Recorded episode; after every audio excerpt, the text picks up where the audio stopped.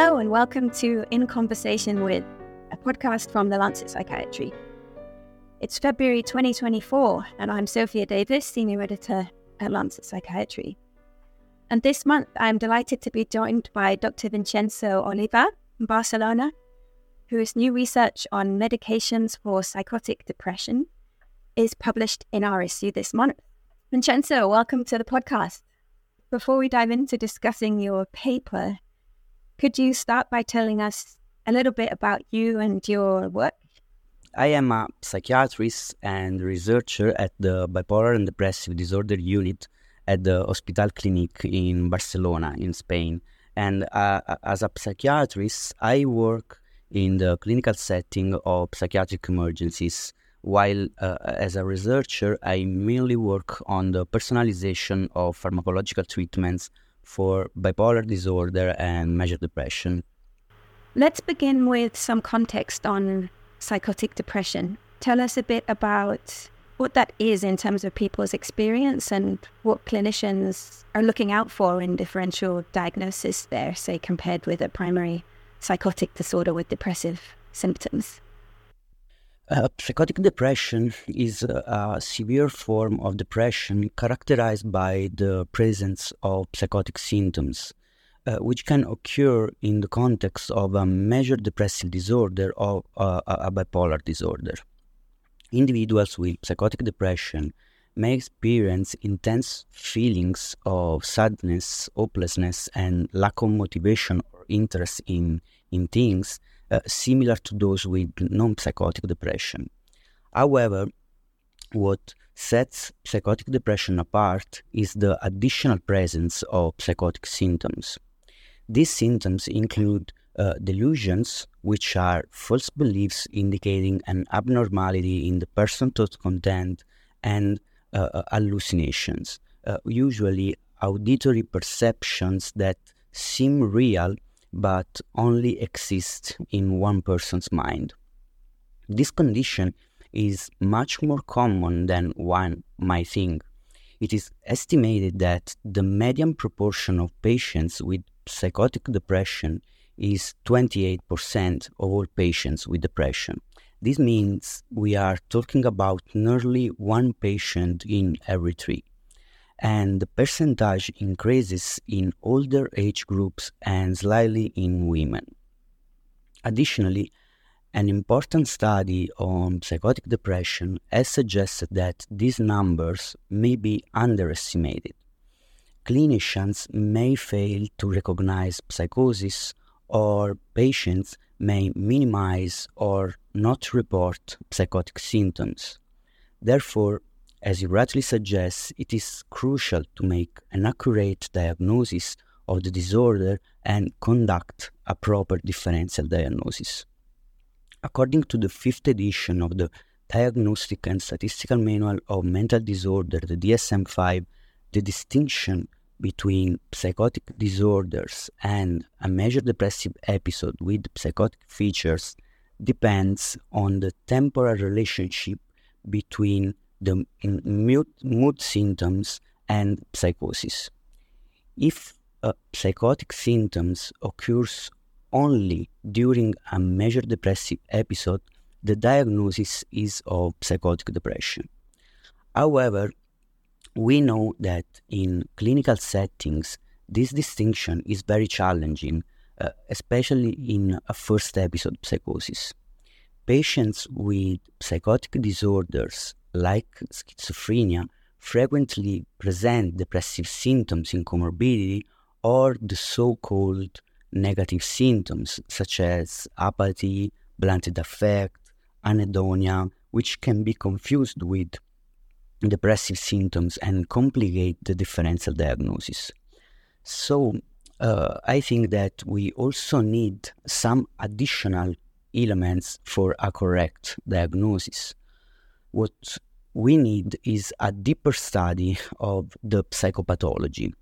Now, I, I understand that this point may be less straightforward to follow, especially for those listening who do not work in this field, but I will try to make the concept as simple as possible. psychopathology is the branch of psychiatry that deals with the study of the clinical presentation of mental disorders. And there are various levels at which a disorder can be studied.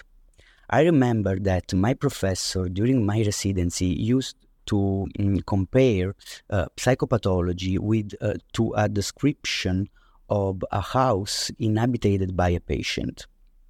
Psychopathology can be only an external description of the house that a patient lives in and of the objects that the patients bring out of it.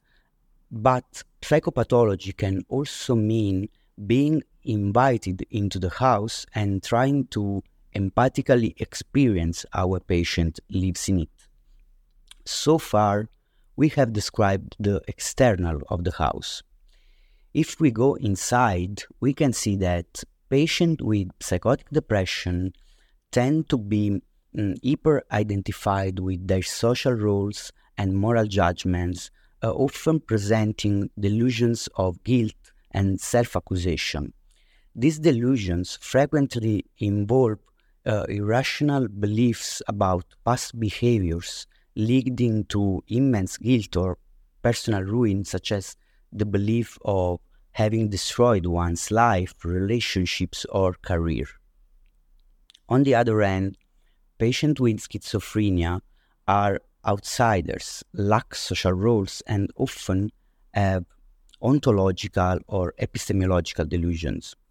For example, someone may believe that they possess special knowledge or insights that others do not have, or that the uh, external world does not truly exist but is merely a creation of their mind.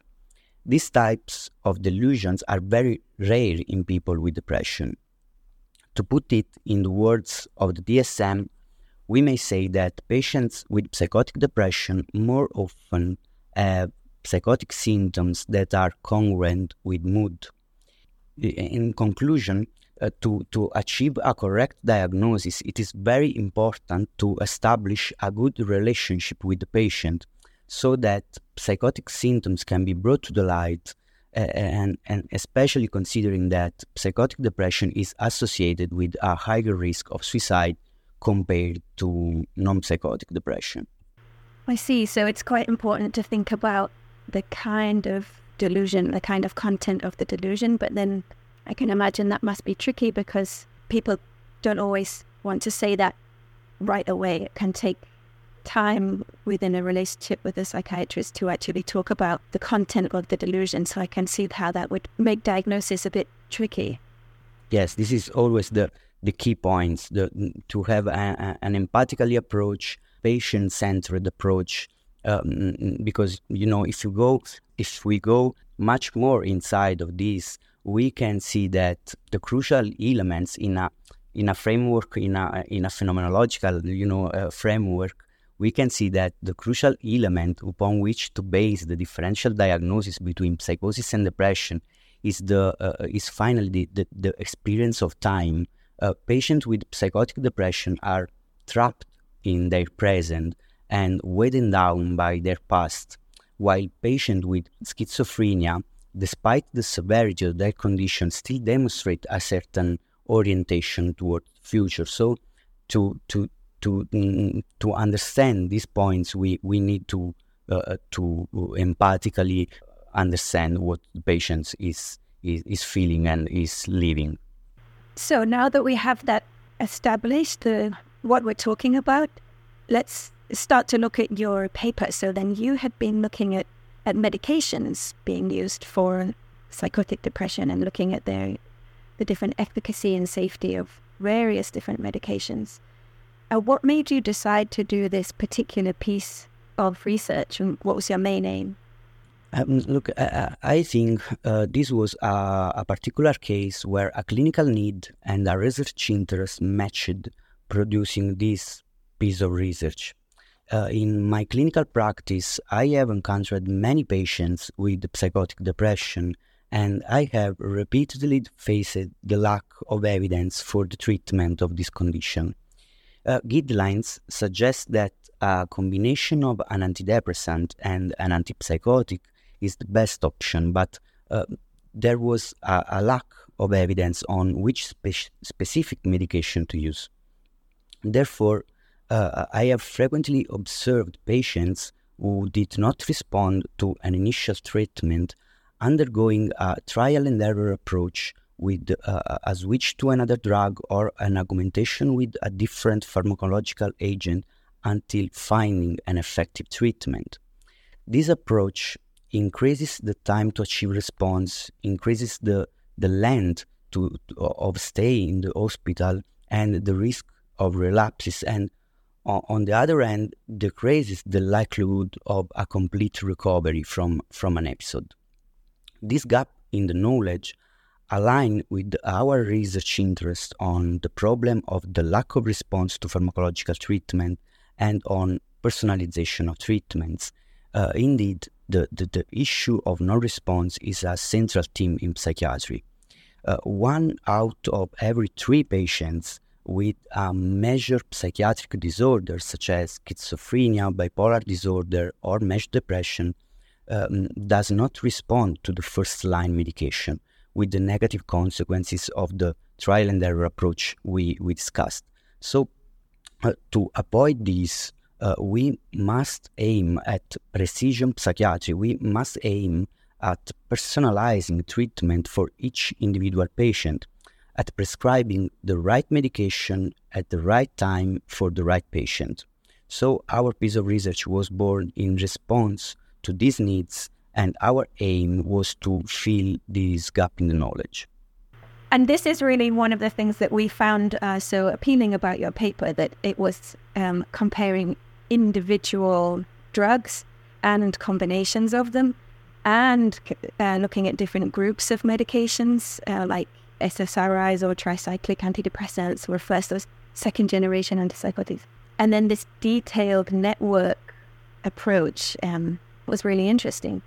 But since so many drugs were compared in your paper, and to our listeners, it's really worth taking a look at the paper and looking at the figures, which have deep, all the detailed comparisons. Since so many drugs were compared, can you tell us what you see as being really the most important findings the main problem in this field is that very few randomized controlled trials have been conducted on the treatment of psychotic depression, and they have investigated drugs that are different from each other, preventing the classic meta-analytical synthesis and the drawing of, of, of any conclusions on the best treatment option.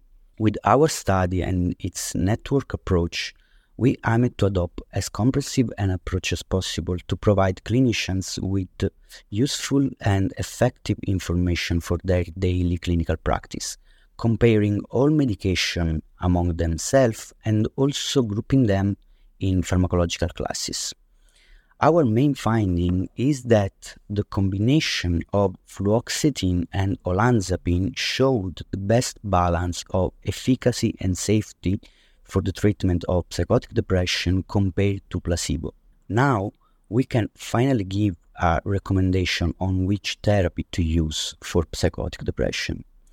This specific combination has already showed its efficacy in other severe forms of depression. In, indeed, unipolar and bipolar treatment resistant depression benefits of the uh, uh, Olanz, of the fluoxetine olanzapine combination.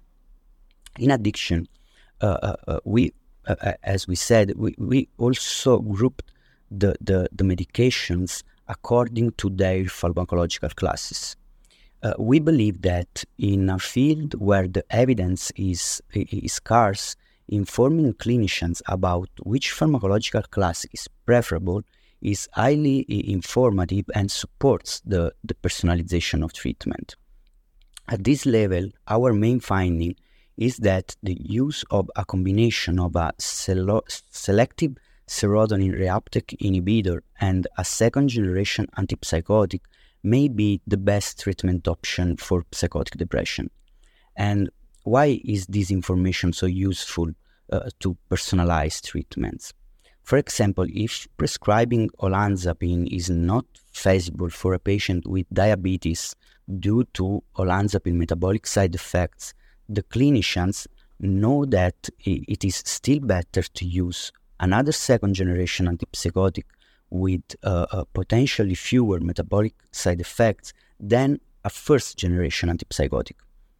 So, in, in, in conclusion, we, we have provided a, a recommendation on, on the best therapy to use for psychotic depression, uh, both in terms of specific drugs and broader pharmacological classes. Yeah, and that is so useful. As you mentioned before, with the trial and error approach that you've often been using, you you could also say that this this data is aggregated across so many individuals that for each patient, as you mentioned, with someone in your case with someone with diabetes, for each patient you've got to take different factors into consideration, see how they get on with a particular medication. So what should patients and clinicians be taking into consideration when they're looking at your findings and trying to work out how to put them into practice? Or, or were there any other limitations to your work?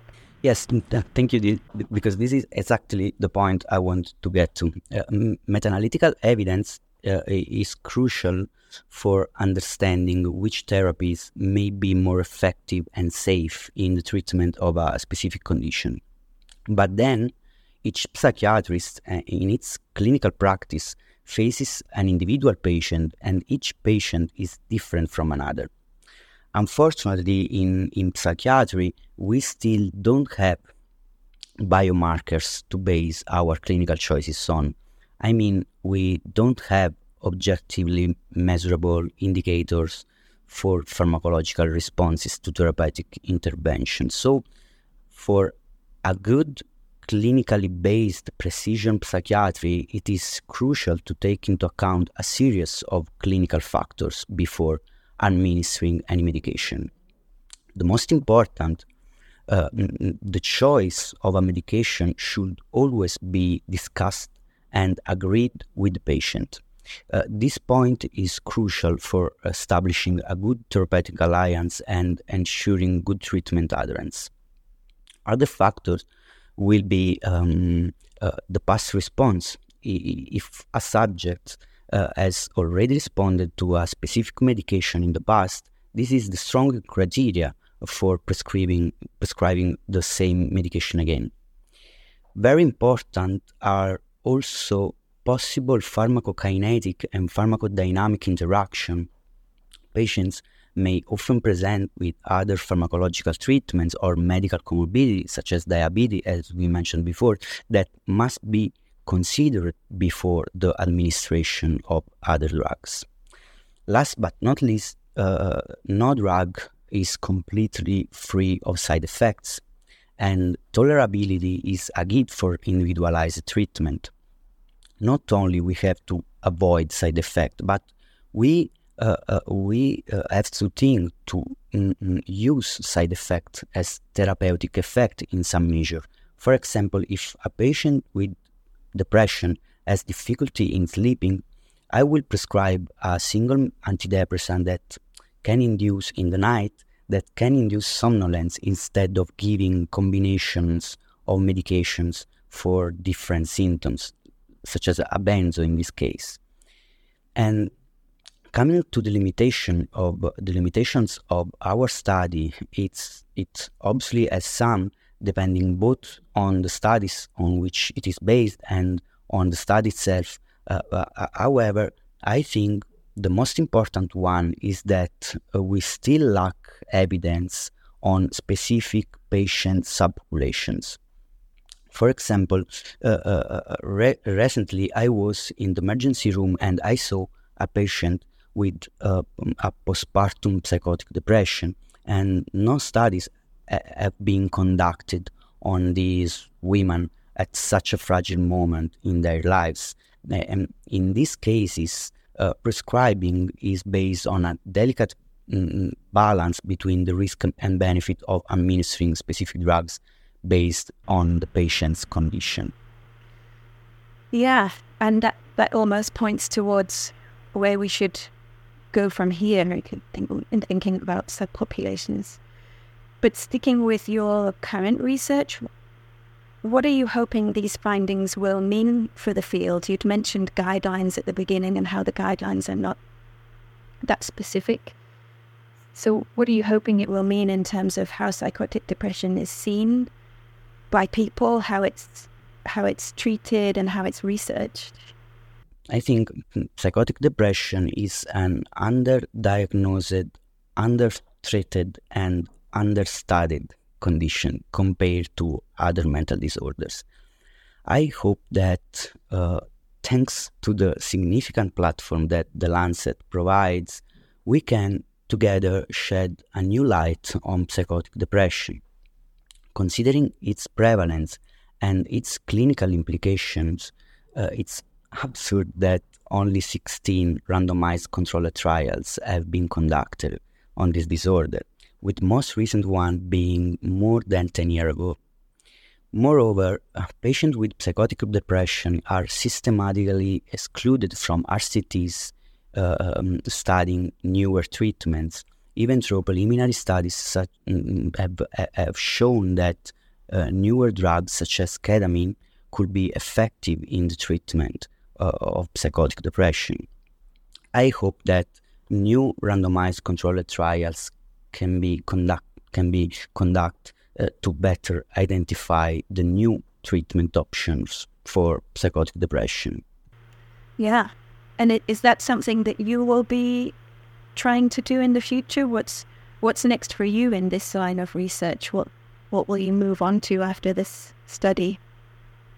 Our research team in Barcelona is continuously active and at the forefront of trials related to the uh, treatment of mood disorders. We are leading and participating in several trials aimed at deeply personalizing uh, psychosocial and pharmacological treatments for mood disorders. Uh, in our view, achieving a good level of personalization will be possible by considering several patient characteristics at the same time and indeed different types of data, ranging from genetics to environmental factors, from neuroimaging to actigraphy, psychological, and so on. And the ultimate goal is to contribute to the future development of models capable of early identification of patients who will not respond to standard treatments. This could have significant clinical implications uh, as these patients may benefit from medication augmented with non-pharmacological intervention or may benefit from early intensive pharmacological treatment rather than following the traditional stepwise trial and error approach. In conclusion, uh, we believe uh, that we are living in a period of great advancements in technology and computational science, and this, uh, coupled with an empathic and patient centered approach can help us to assist our patients in an increasingly personalized and effective way. Excellent. Well, I look forward to hearing more of the research that comes from your group. Okay, well, we'll leave it there for now. So, for people who want to see more detail on a very detailed study, they can have a look at the at the paper online. You can read Dr. Oliva's research online now at thelancet.com. So thank you, Vincenzo, and thanks to all the listeners for tuning into this episode of In Conversation with. And remember, you can subscribe to In Conversation with the Lancet Psychiatry wherever you usually get your podcasts.